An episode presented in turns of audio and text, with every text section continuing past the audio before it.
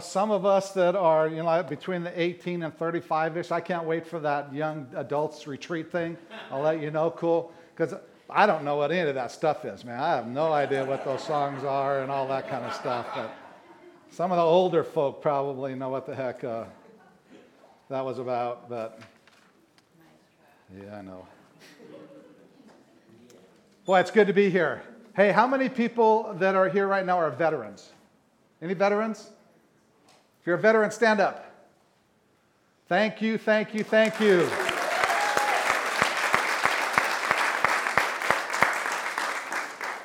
You know, it's so easy to take that for granted. How many of you are off tomorrow?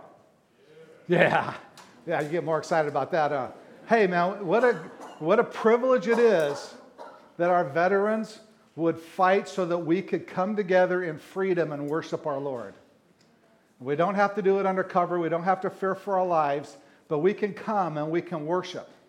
And we can come and go and everybody can see us and there's no threats. I mean, that's a, it's a privilege that we have in this country. And boy, it is so easy for us to take that for granted, isn't it? So easy. You know, we're going to be spending time this morning in John, 1 John again. We're going to be going through 1 John for quite a while. This morning we're going to be in 1 John 2. We're going to be starting at 12, going through 14. It's going to be three verses. You know, experts say that there's four stages of life there's childhood, there's youth, there's adult, and then there's this, my, you're looking wonderful. you know, when people start coming up to you and say, my, you're looking wonderful, you know you're kind of in that final stage. but but John, John only divides it into three. He talks about children, fathers, and young men. And you know, as I, as I studied this and as I, I was pondering this, this chapter, and I'm going, what was it that John was thinking that all of a sudden he just plopped this, these three verses in here?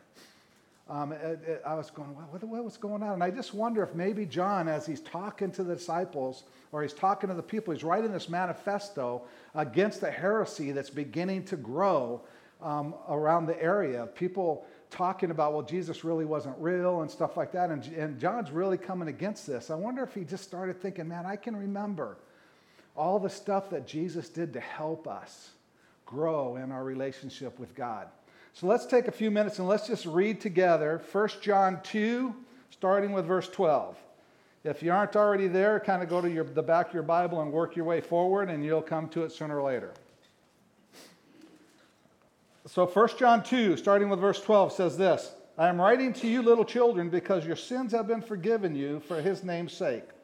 I'm writing to you, fathers, because you know him who has been from the beginning. I'm writing to you, young men, because you have overcome the evil one. I've written to you, children, because you know the Father. I've written to you, fathers, because you know him who has been from the beginning. I've written to you, young men, because you are strong and the word of God abides in you, and you have overcome the evil one. So, so John starts talking to three, really, three different people groups. And I had to wonder, I wonder if John just thought about his own relationship with Christ and how that happened and what it was like when they first met Christ. And I just, I just took, I just kind of went through the Gospel of Matthew and thought, I wonder if I could see stages in the Gospel of Matthew where the disciples are kind of children and as they mature into young men. And right now, John is full on into the father stage. Okay, he is loving people, discipling people. He's probably somewhere between 90 and 100. Okay, so I mean, he, he is he's well into being able to be the stable person who cares. But as I looked at it, it was interesting because when you, you look at the Gospels, you see Jesus calling the disciples. And when Jesus called the disciples, he just called them to follow him. Just come and follow me. He didn't call them to some theology or some principles or some, he just said, come and follow me. Come and hang out with me because Jesus knew that as they hung out with him, transformation would happen. And so as we read through this stuff, I mean, Jesus starts talking in, in Matthew 5, 6, and 7 about um, what we now call the Sermon on the Mount. And it's like more of come follow me. It's kind of, kind of like come scratch my head. I mean, what are you talking about? Blessed are the weak. Blessed are those who rejoice. Blessed are these. And don't pray like this. And, you know, trust God. I mean, it's like, huh, and, and, Jesus does it. And then, then for like the next six or seven chapters, the disciples are just watching Jesus do all kinds of stuff. I mean, he's healing people, he's casting out demons, he's calming the sea, he's raising the dead. I mean, he's just loving people in all kinds of different circumstances. And they're just able to sit and hang with Jesus and just watch Jesus be Jesus. What a great time that is for the disciples. And see, when, when God brings us to himself, you know, we come as sinners separated from him and we receive his forgiveness. We're welcome into his family eternally. And then we're set free from this life of sin and death. And what a freeing thing that is. I mean, I can remember I was a sophomore in college, and I grew up in the Catholic Church. So I, I, I, went to church every Sunday. My mother faithfully took us to church every Sunday. And, and I tell you, that was no small feat if you know anything about my family, because at the beginning there was like two of us, and then three of us, and then five of us, and then seven of us, and then nine of us. So, so if there's any of you that kind of get stressed out about bringing your family to church, just think, oh man, she did it with nine kids. And, and there, we were nine ornery kids, by the way. We weren't just these compliant kids. So, I mean, every Sunday we were in church and we went to church and we sat there. And, and it's interesting because after I, I became a Christian, I go, wow. Because I would sit there and somebody would get up and stand at this thing and say, now we're going to have a reading from the Epistle of St. John. Or now we're going to have a reading from the Gospel of Mark. You know, I had no idea that was the Bible. I had no idea what they're reading. It's just something from some guy named Mark. And it really wasn't because I wasn't taught. You know, I'm sure somebody told me that was a Bible, but at that point in my life, I really didn't care anyway. I was just coming to fulfill my responsibility. And, and one thing I did know for sure was that there was a God. I knew there was a God. I, was, I knew there was a God. He was up there somewhere, and I was down here, and I knew that at some point in time, he and I were going to hook up. Okay? And, and to, to mitigate that, I thought, you know, I'll go to confession because, you know, if we do hook up, I want, I want to kind of make this thing as amiable as possible, you know? And so that was my life. And a, a sophomore in college, a friend of mine invited me to this, this college retreat. And he lied to me. He says, Oh, there's going to be pretty girls. We're going to play basketball. We're going to play volleyball. We're going to have so much fun. It's great up there. And I get up there and we sit and we sing, and some guy talks to us and all kinds of stuff. But you know what? I can still remember that message. This guy, Chuck Miller, he says, he says, God is the designer, the producer, and the director of the universe. And he went through this book called Isaiah, and he talked about how God designed the universe and how God produced everything that went on and how God directs it personally and that he personally is going to be able to come and direct your life.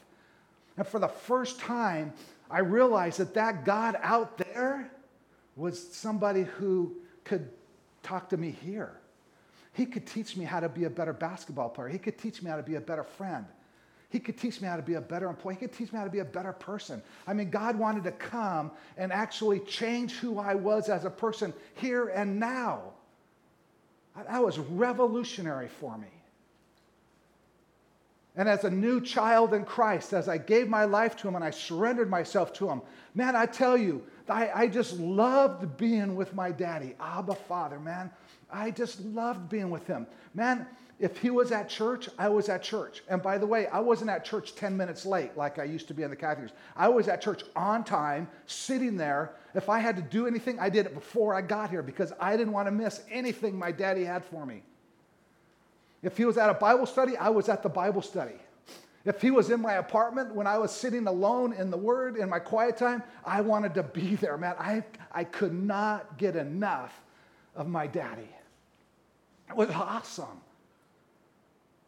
It was awesome. And, and I think he probably loved the fact that I was in love with him that much. See, those of us that are parents can remember, right? I can remember when my kids were um, young. I have two great daughters.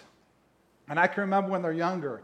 And, and I would come home from work and they would run up to me and go, Daddy, Daddy's home, Daddy's home. And they would put their arms around me, and Marge would go, Yeah, go to Dad. Um, but you know what? They just they just grabbed my neck and just hugged me and go, "Oh, Daddy, you're home. You're home." You know the thing about that is, they didn't care what car I was driving. They didn't even care where I worked. They didn't care what kind of house we lived in. They didn't.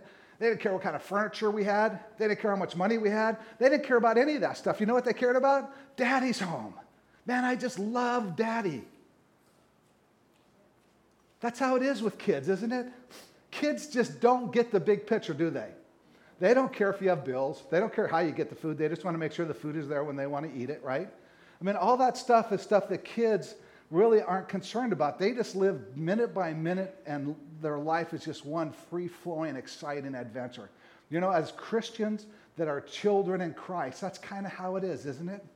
When we become Christ, we're kind of like that guy that says, Man, I don't know all this stuff you guys are talking about, Jesus. All I know is that once I was blind, and now I see. Once I didn't get it, I thought he was somebody out there and he was never going to touch me. And now I realize that he's here and he wants to change my life. And I don't understand that. You know, I didn't know theology, I didn't know any of that stuff. All I knew was, man, Abba Father, I can't get enough of my daddy. And then John goes on and he says, not only does he talk to the children, but he talks to the Father. And he says, The fathers, I talk to you because you know him who has been from the beginning. You know him who's been there from the beginning. You are somebody who's grounded in the experience of a relationship with God. You've moved way past this daddy stage. You've, be, you've become experienced in, in who God is. At the word know that, that, that they use in this passage is the same word that they talk about when Adam knew Eve. It's this intimate, deep, personal relationship that fathers have developed with God over time. It's the richness of knowing that it's, it's beyond um, just um, whether I like it or I don't like it or anything else. It's, it's, it's me recognizing and experiencing the fact that God is faithful in everything that He does. It's not about do's and don'ts, it's about having the same mind as Christ has, thinking the same, acting the same. See, fathers are the ones that take these children and they move children up into the young adult stage and through into the father stage. See, it's exciting. I saw these two girls over here, man. They're dancing and screaming and stuff. You know, it would be cool if we did that every once in a while, you know? I mean, that's the child stage. But, but as we get older, sometimes that, with the maturity that happens in that is, is something that brings that depth that we need to have. See, fathers have fought through the battles and the temptations. I mean, they've had to make the tough decisions that they've had to make that God has been able to prove himself faithful as they made those decisions. They've had to decide am I going to tithe or am I going to buy a new car or a new TV or whatever it is that we're going to spend our money on? I mean, what's my priority on how I deal with my finances? Am I going to be somebody that um, cheats or am I going to be honest? Do I serve and love or am I selfish and self centered? Am I faithful in how I live in my marriage? Am I going to make excuses and rationalize and justify my behavior in my marriage? I mean, fathers are the ones who have worked through those things. And they found that God is faithful as they walk in obedience to God. And they see Jesus again and again and again prove himself faithful in what he calls them to do, both in the good times and in the tough times. They see that Jesus faithfully has brought them through that. And when, and when people go through those life struggles with God, it just deepens their relationship with God because you know what happens? They begin to believe and understand that God's nature doesn't change, that God is always the same, that God is always faithful, that God is all knowing, that God is all present, that God is all powerful, that God is always good, that God is always right. They, rec- they recognize that. It's not based on their circumstances and not based on what happens, it's based on who their God is. And the fathers bring that stability to allow children to know that as they move into that young adult stage, that God is faithfully going to take them through that. What a great, awesome responsibility it is for fathers to be able to walk through life that way. They're the ones that agree with, with Paul that says, you know, I count as all but lost for the sake of knowing Christ. See, it, it, there's nothing more precious, nothing more passionate than Jesus. The fathers have the, the children and the grandchildren. They're the ones who are discipling the young men to be fathers, who can disciple young men to be fathers, who can disciple young men to be fathers, who can disciple young men to be fathers. That's how God moves from generation to generation to generation because men choose to grow and mature and become fathers who will help young men grow and mature and become fathers. It's a great calling. And I'm sure that fathers who walk this way aren't going to hear Jesus say, But I have this one thing against you. You've lost your first love. I don't think they're going to hear that. I think they're going to hear something more like this Well done, good and faithful servant. Enter into the rest of my Father. What a great thing it's going to happen as fathers move into that relationship with the Lord. And then, then um, John talks to the young man. And I think he left them kind of, you know, as last because he really wanted this to sing. He says, You are strong, and the word of God abides in you, and you have overcome the evil one. See, at this stage, people are starting to realize as they move from this childhood stage into the young adult stage that there's an enemy.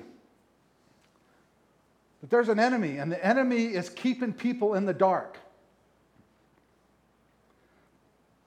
See, at this stage, young men start seeing a bigger picture. Not, it's not just all about what's happening as I'm enjoying my daddy and stuff. It's, hey, there's a purpose that I have. There's a purpose that God's calling me to be. There's a purpose that, that I'm supposed to live out. And I just wonder, as John kind of is writing this letter, if he's thinking, man, I remember the process that Jesus kind of took us through as young men, as he was helping us grow through this process of becoming young men who overcome the evil one. And think about it. I mean, if you take uh, Matthew and you just kind of look through those last uh, 18 chapters from Matthew 10 to Matthew 18, you see Jesus starting to get more focused on his purpose and he starts to help the disciples realize that there's a bigger picture than just them watching Jesus walk around doing a bunch of cool stuff. And he empowers them and he says, Hey, you guys go out in twos and you're gonna you're gonna go and minister and you're gonna go and, and make a difference in the world and they do. And they go oh, that's pretty that's pretty incredible. And he starts really to actively start pursuing his purpose. He begins to challenge the pharisees and he starts getting the pharisees a little bit riled up and he gets this crowd of people that gathers around right? Remember that? 5000 men so who knows how many there were. And the disciples come to say jesus send them away. They got to go eat. They must be hungry. In other words we're tired of this jesus. Let's get out of here. And Jesus goes, You feed them. Go, no, not the answer. And so he, he breaks this bread, He goes, Who has bread? He gets, breaks it, and he feeds 5,000 people. And he, he continues to challenge, the Pharisees. He, he continues to teach in parables. And the Pharisees have to come, I mean, the, the apostles have to come and say, What are you talking about? In fact, they come to Jesus and they go, Jesus, do you know that the Pharisees were offended when you said that? And he goes, Yes, because they're blind guides. See, they're, they're blind guides. And see, here's the deal, man. When we understand and we start getting this bigger picture that there's an enemy, and the enemy doesn't just come on some frontal attack and he come with his little pitchfork and his tail and his horns and say, Hey, I'm going to come and take you out. He influences people, he is deceptive. He uses people to, to do his work and influence people away from what God wants to, to accomplish. And so Jesus is beginning to help his disciples see that. He says, These guys are blind guides. You need to understand what they're doing that are, that's not fulfilling my purpose. And so now they're starting to move into this young man stage and they're starting to understand this battle that happens against the, the, the enemy. And then there's another crowd of 4,000 people. And this time Jesus goes to the disciples and says, Hey, these guys are hungry. You need to feed them. And they had the same response they did with the 5,000. See, it, they're growing, but they're not there, right? They go, We can't feed them. How are we going to feed them? We don't have any food. Man, if I was Jesus, I'd go, Oh, you guys, let's I'm going to pick 12 more. God, 12 more. But he does it again because are we dense or are we dense? We're dense. It takes us a while to get it, right? So he does it again with them and he feeds the 4,000 and he begins to um, teach them about the Pharisees. He says, Hey, you need to watch out for these guys. It's time for them to really start seeing this big picture of what Jesus' purpose really is all about because he starts talking now in parables about the kingdom of heaven, and the disciples don't get it. He starts talking to them about the cost of discipleship. Don't even get it. They come to him, they go, Oh man, you're talking a lot about heaven. By the way, who's the greatest in heaven? Can you just tell us who the greatest is? I mean, they're, they're still caught up in this. Jesus is going to be the conquering king, and there's something about them being a part of Jesus who's the conquering king. I mean, I'm on the winning team. We are going to wipe everybody out. Yeah, it's us. That's what it's all about. These guys aren't getting it. Jesus came and was telling them a message that was much different than, the, than, than what the disciples thought was going to happen. You know, have you ever, as you're kind of meandering through a day or praying or spending time alone, have something come to your mind that you did when you were younger and you just go, oh, what a stupid thing that was. You know? You go, man, if I could go back and change that, I would just do that in a heartbeat, man. What a dumb thing that was. I think, I think, the, I think the disciples did that. You think Peter, as, as, he, as he was sitting, maybe meditating, and all of a sudden he saw himself denying Jesus for the third time, he goes, oh, man, if I could do that again. Or, or, or, last, last Sunday when Doug was talking about James and John, and, and Jesus is walking through Samaria, right? And he comes to the inn, and the guy goes, You're not staying here, get out of here. And they go, Hey, you want us to send fire down from heaven? Remember that? You think that those guys go, Oh, gosh, did we really say that? Did we really say that? I think there's another experience, and I, I just want us to look at this because I want us to begin to understand that this pilgrimage through the young man stage is a pilgrimage.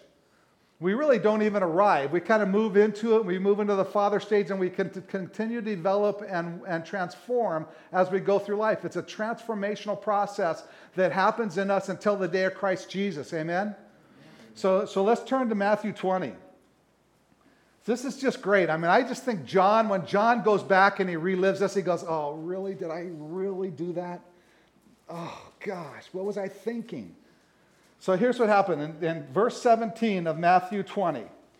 It says, Jesus was about to go up to Jerusalem, and he took the 12 disciples aside by themselves, and on the way he said to them, Behold, we're going up to Jerusalem, and the Son of Man will be delivered to the chief priests and scribes, and they will condemn him to death and will hand him over to the Gentiles to mock and scourge and crucify him. You guys, I am going to get handed over by the Pharisees, and they're going to hand me over to the Gentiles, and they're going to murder me. They're going to torture me, and they're going to murder me.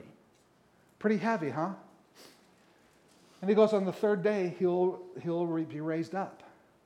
So the, the disciples were so impacted by that that here's what they did. Then the mother of the sons of Zebedee came to Jesus with her sons. So she comes, and mothers are like this because they always want what's best for the kids, right? And she comes with her son, so they're there, they're a part of this thing, and bowing down and making a request to him, he says, he said to her, What do you wish? And she said to him, Command that in your kingdom these two sons of mine may sit one at your right hand and one at your left hand. Yeah, Jesus, you're going to get murdered. But hey, it's like coming to your parents and they're on the deathbed and said, Hey, can I have the Corvette? You know, it's like, really? Really? And Jesus, this is, if we're fathers and we're discipling young people, listen to Jesus, man. This is how Jesus is all, that's what Jesus is all about. He goes, hey, you guys, says, my cup you shall drink. If you really want it, go for it. You're going to be sorry, but go for it.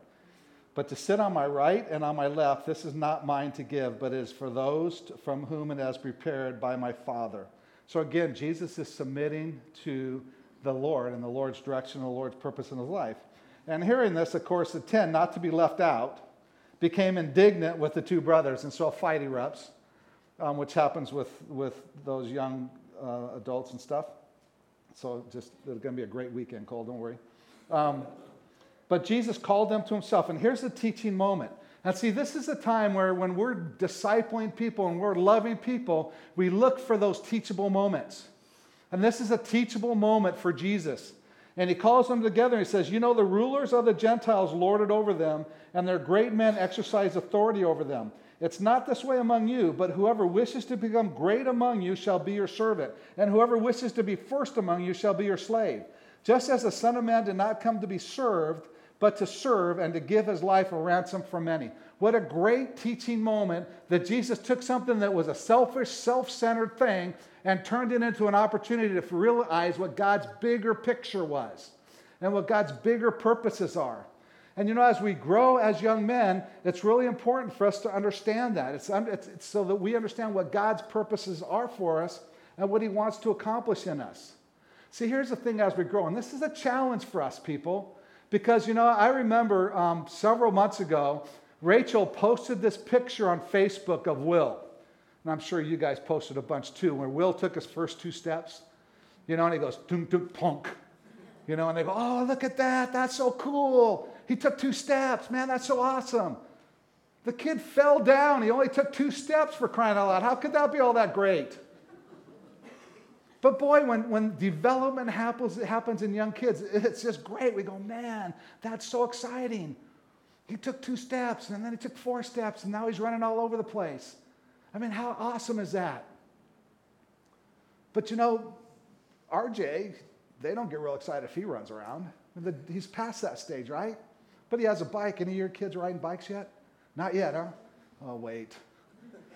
I mean, RJ's got his training wheels, you know, and he's, oh, you know. And sooner he's going to get comfortable in that thing and he's going to ride it and he's going to, you know, be less and less on the training wheels. And then his parents are going to go, you know, it's time for those things to come off. And you know what happens when they come off? Right? Skin and arm, skin and knee. Vanessa's to run over and go, oh, Angie, you'll be good, you'll be good. You know, Ricky gets up, come on, get on the bike, let's go, come on, you can do it, son.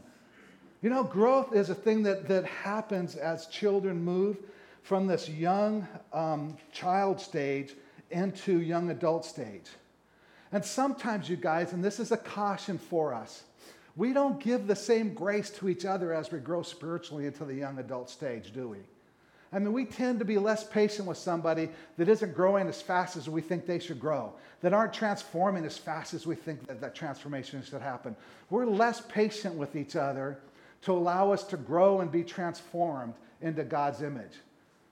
And I think we need to be patient both with ourselves and with each other to encourage each other to grow. It's okay to fail. It's okay to take steps and fall down. It's okay to try new things and get out and be a light and, and not to be comfortable with it. That's part of what growth is all about. And somehow we feel like we get to this level and we, we don't want to take any more chances. We don't want to get ourselves out there where we're uncomfortable. And we like to just stay where it's safe and where it's cozy. And I want to challenge us to get out of that because as we continue to move forward, amazing things happen. See, the disciples just didn't get it. In fact, all the way through the end of the chapter of Matthew, even through the fact that Jesus died, he rose again, he came to the disciples and he gave them the Great Commission, they still didn't get it. How do I know they didn't get it? If you read Acts 1 6, you know what they say in Acts 1 6? As Jesus is just getting ready to ascend into heaven, he's already talked to them, he's already hung out with them a bunch of times. In Acts 1 6, he said, they say to him, they go, Is now the time? That Israel is going to, um, that, that you're going to move Israel into, let me see if I have the quote. Lord, is it at this time you are restoring the kingdom to Israel? Ha! All the stuff he said, my purpose is this. And they go, well, now are you going to conquer Israel? Or now you're going to be the conquering king? I mean, Jesus just goes, I'm out of here. You know, so let God deal with them. You know?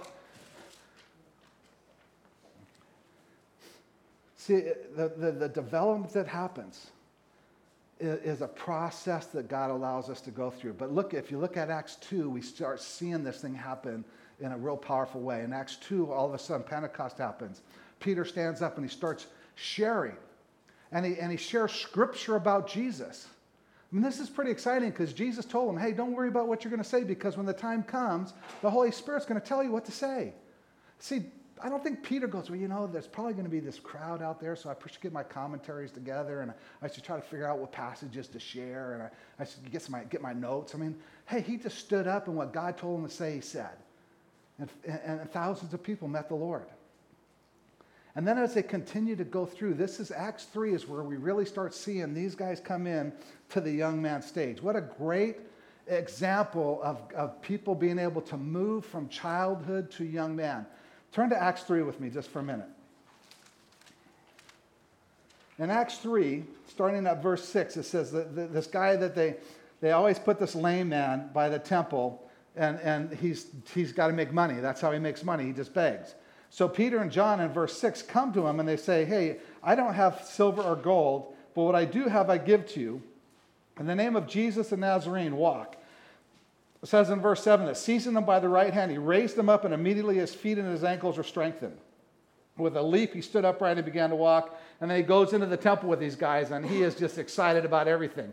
He's in that baby stage, man. He doesn't care why it happened or how it happened. All he knows is it happened, and he's loving it. Okay?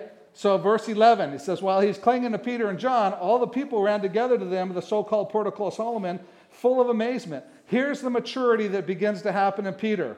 When Peter saw this, he replied to the people, Men of Israel, why are you amazed at this? Or why do you gaze at us as if by our own power or piety we made him walk? Why would you think we're the ones who did this?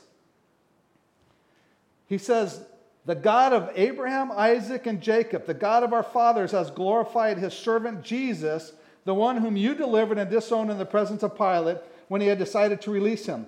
But you disown the holy and righteous one and ask for a murderer to be granted to you.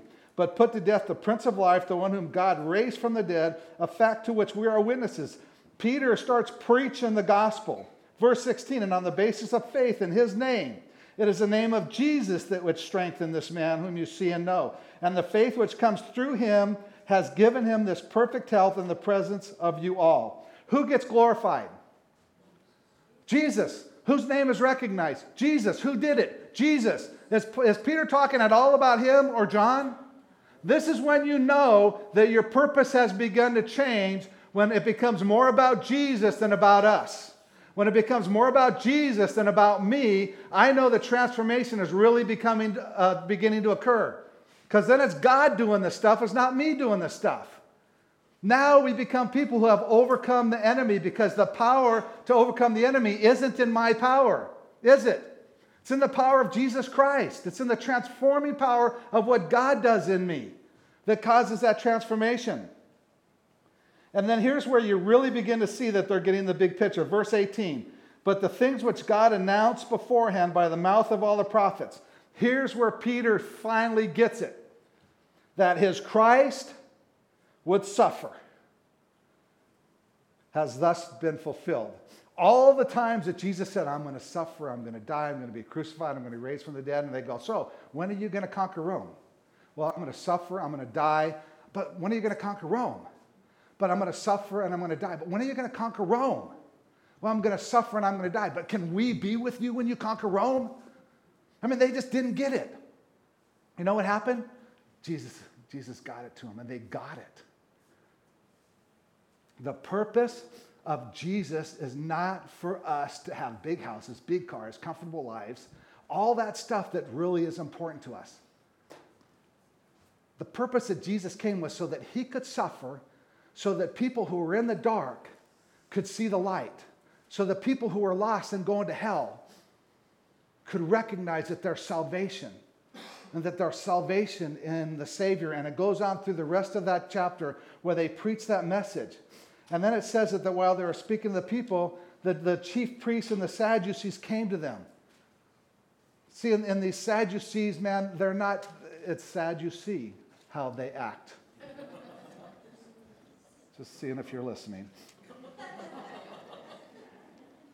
And so they take these guys, they throw them in jail. The next day, they bring them in verse 6 to Caiaphas and John and Alexander and all these high, these high powered guys. They place them in the center. They began to ask him in verse 7 By what power and what name have you done this? And Peter, filled with the Holy Spirit, said to them, Rulers and elders of the people, if we're on trial today for a benefit done to a sick man as to how this man has been made well, let it be known to you that all the people of Israel, that the name of Jesus Christ the Nazarene, whom you crucified, whom God raised from the dead, by this name this man stood before you in good health. Who gets the glory? Jesus. Do you know when you know you're a mature person who's walking in the, in the, and overcoming the evil one? The evil one is when Jesus is the one who gets the glory in everything that you do.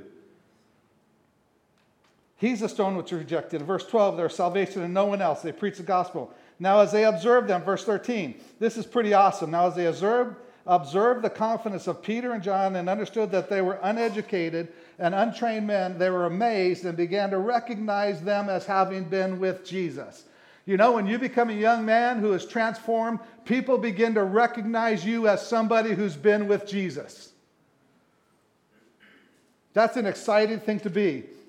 And then seeing them healed and sounded they didn't know what to do. And so they says, Well, what do we do? They said, Well, let's just tell them they can't do that anymore. And then verse 19, Peter and John answered and said to them, Whether it is right in the sight of God to give heed to you rather than to God, you be the judge.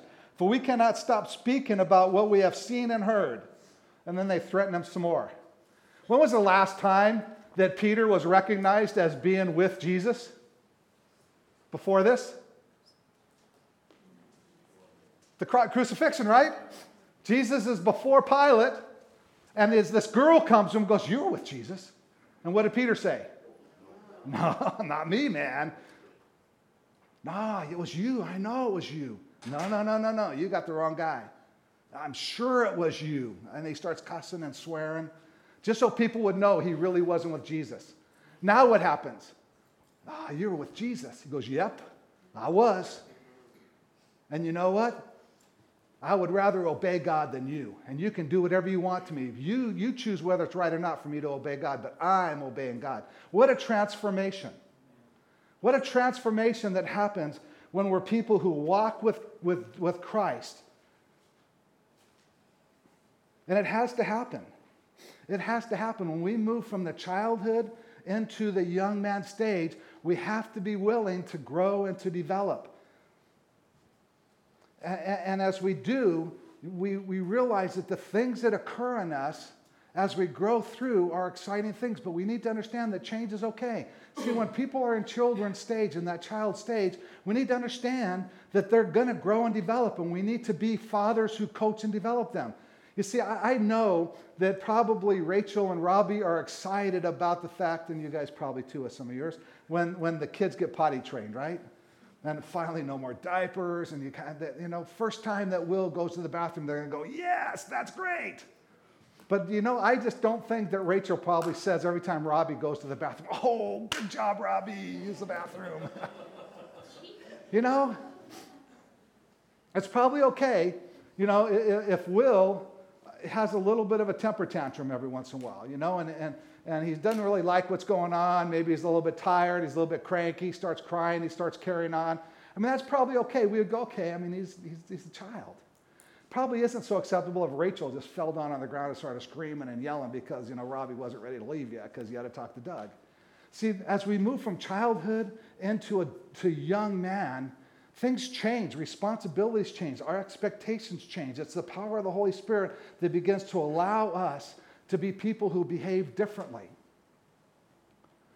Because we need to be people who, who are being transformed by the Holy Spirit. And it says that it's, it's because of the abiding Word of God.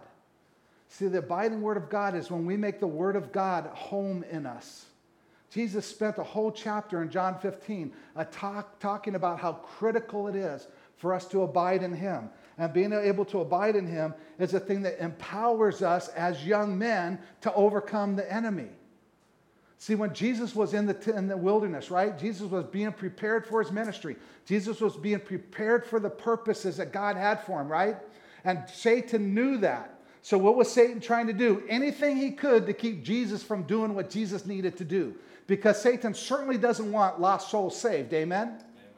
And so he did everything he could do to try to keep Jesus from fulfilling the purposes that God had for him. And what did, what did Jesus say every time Satan threw something at him? It is written. It is written. It is written. It is written. How are we going to say it is written if we don't know what is written? And here's the exciting thing it's not just quoting scripture, it, it's, it's being submissive to the word of God. See, Jesus said, Listen, God says this. This is true, and this is how I'm going to live. It's not just that it's written, it's that this is God's word for me and God's direction for my life. And therefore, I am not going to walk in obedience to you. I'm not going to do what you want me to do. And, and Satan's strategy doesn't change. Satan's strategy has always been deception. They, Satan's strategy is always to be, get people to do stuff that probably is, is not the things they need to do. And so, as, as Christians, we need to be in a culture just like John was when there's this heresy going around that Jesus really wasn't Jesus, he really didn't live, he really didn't die, you can do whatever you want, it really isn't sin. Does that sound familiar? And we need to be Christians who understand what it's like to speak the truth in love. I mean, Doug spent a long time talking about the fact that there's grace and there's truth. And we need to have grace with people and love people, but we also need to speak the truth. Because here's the thing today, you know, here's our challenge. You know, we're being told today not to be tied down by preconceived opinions and religious traditions. I mean, we're to explore the other side of our personality.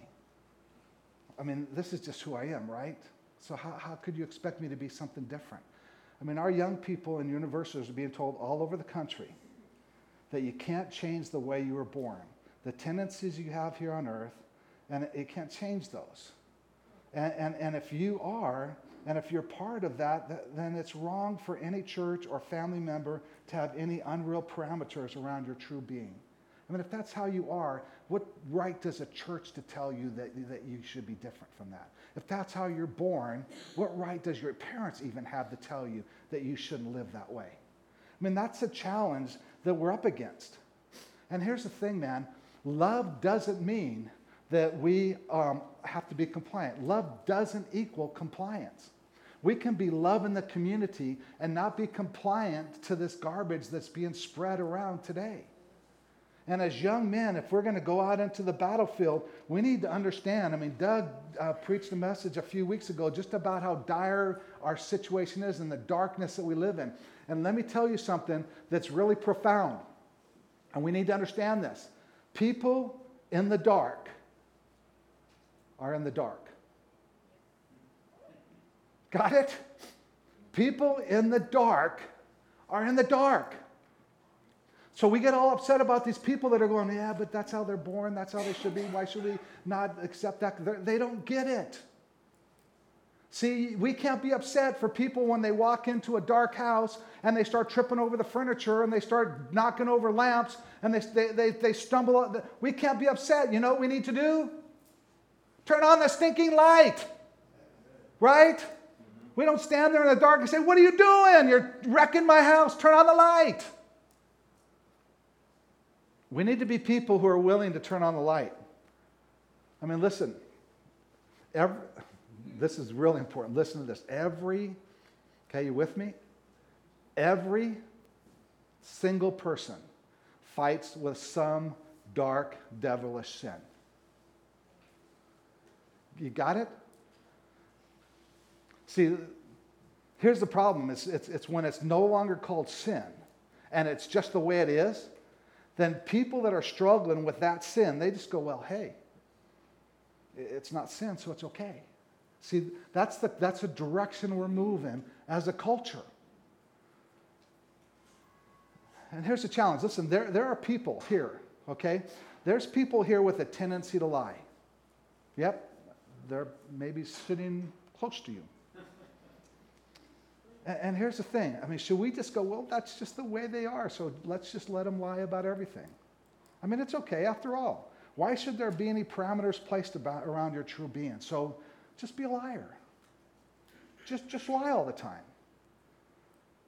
Or, or, you know, there's some people that are probably sitting around you that have a propensity to shoplift. Right? So if they come into your shop or your store or into your house and they start taking things, don't get mad at them it's just how they are. I mean, why, why, would, why would we want them to change? It's just the way that they're born. I mean, why would we get so mad at this guy just because he happens to like children? That's not his fault. That's the way he was born. I mean, can you guys see the absurdity of this logic that's being spread across our country? And then we're, we're being told that, that, you know, why, why are you guys getting so upset about this? Why are you guys being so judgmental? You need to be tolerant. You need to be accepting. You need to have a big tent. Man, I tell you, when we come in, we can speak truth and love. We can come and say, sin is sin. Lying, rape, gossip, murder, homosexuality, adultery, alcoholism, pornography, anger. I mean, whatever it might be. We have a tendency to say this is and this isn't. No, it's not. We need to call it what it is and say, as people, we need to recognize that sin is sin. And it's a part of man's depraved nature and human psyche, and it's got to be repented of, and we, we have to be restrained from it, and it has to be reckoned dead. It's not to be accepted, it's not to be justified, it's not to be rationalized. We don't excuse it, we deal a death blow to it, and how do you deal a death blow to it? By abiding in the Word of God, by having the Word of God be that which abides in you. Young men, you are strong and overcome the evil one because his word abides in you. His word has become a home in you. It doesn't reside at the same time as sin. The word casts out sin. The transformation that happens in us as the word of God moves in us is a powerful thing. I don't care what my tendency is. I come to the Lord and I say, it doesn't matter. Whatever my tendency is, whether it's porn or alcoholism or sexuality or lust or anger or whatever it is, the Word of God says, flee youthful lust. Don't accept it into your life, reject it by the transforming power of the Holy Spirit. We have got to come against our culture. Amen. This is how the young men become overcomers.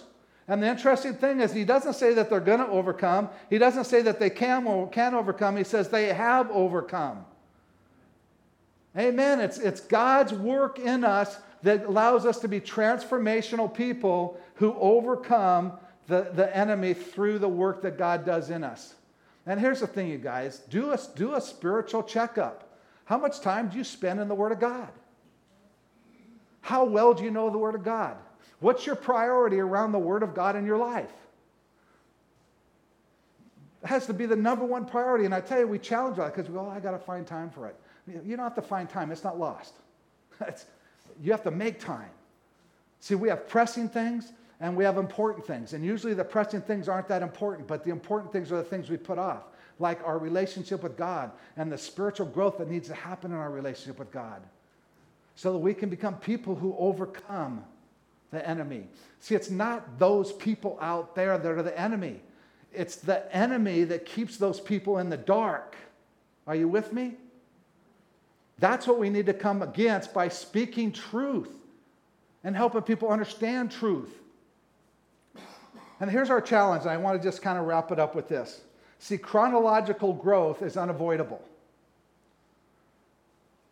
Chronological growth is unavoidable. We are going to grow older no matter how much Christie Brinkley tries to get you to believe that's not true, or any of those other people, you are going to get older. Okay, it's just the reality. But spiritual growth and maturity is intentional. You have to choose to grow spiritually, you have to cr- choose to become a more mature Christian. And here's our challenge because I think we get sucked into this. We, we, we, we come to the Lord and we're excited about the Lord, and the Lord is changing our lives, and we're beginning to grow, and He's beginning to remove some of the stuff in our life that has been cluttering up our lives. And we're so excited about that because I'm more loving, I know God more, and I know more scripture and, and all this stuff. And so we come to, to church and we go, Man, I'm so excited about the work you're doing in my life, Lord. Thank you. I love you, Daddy. And we just have a love fest. And then we go home. And then God does some more work in us, and then we come back. And we go, Oh, thank you, God, for the work you're doing in my life. And I'm so excited about who I'm becoming. And then we go home. And then we come back. And we go home and we come back. And never does the light shine in the community because we're too uncomfortable, because we're too afraid, because we don't want to suffer, because we think that God's purpose for us is to be comfortable. We think God's purpose for us is to, however we define it. You know what God's purpose is for you? To be a light in the world. God's purpose is for us as Christians to be sprinkled out in the community and to be salt that's just spread out into the community, that we become light out into the community. He equips us so that we can go out and be light, not so we can come in here and sing kumbaya and thank God for how good He is and that He's our daddy. We need to move past the daddy stage into the young adult stage where people are beginning to see us as a light in the midst of darkness. And people are going to stop tripping over the furniture because we're going to start turning on the light. And you'll be surprised how many people go, Wow, I never knew that. I never understood that. I never saw it that way. I was with a guy this past weekend whose sister was, was a flaming homosexual. I mean, she was just on fire. And, and, and he talked to her one time. He goes, You know, you're not a Christian. He goes, She goes, Yes, I am. He goes, Really, you're not. And she went to church out in Phoenix and heard the gospel for the first time. And you know what she did? She turned her back on that lifestyle. She goes, I can't believe the lies I believed. I can't believe the deception I fell into. I can't believe all that stuff that was poured into me that was telling me that this was true about me, and it was all lies. I can't believe that. And you know what? She is the most on fire Christian. She's turned her back on that entire lifestyle. She's turned her back on all that stuff, and she is like on fire for the Lord. because the Lord has done a transforming work in her life. Because somebody chose to be a light and in love say, you know, what you think is a Christian isn't really what a Christian is. Go find out what it really means to know Jesus. Transformational, you guys. See, we have opportunities at the church over the next several months to volunteer for things. Bo and Mim are, are, are looking for volunteers who will go and just serve in the, in the schools. I mean, we can just go volunteer. Is it, is it uncomfortable? Yeah, probably. I mean, will it be a little bit nerve wracking? Yeah, maybe. I mean, will you maybe run into some kids like I, I would go on to the eighth grade campus with Marge and I just wanted to start banging heads. I just couldn't help myself. Like, oh, hold me back. I mean,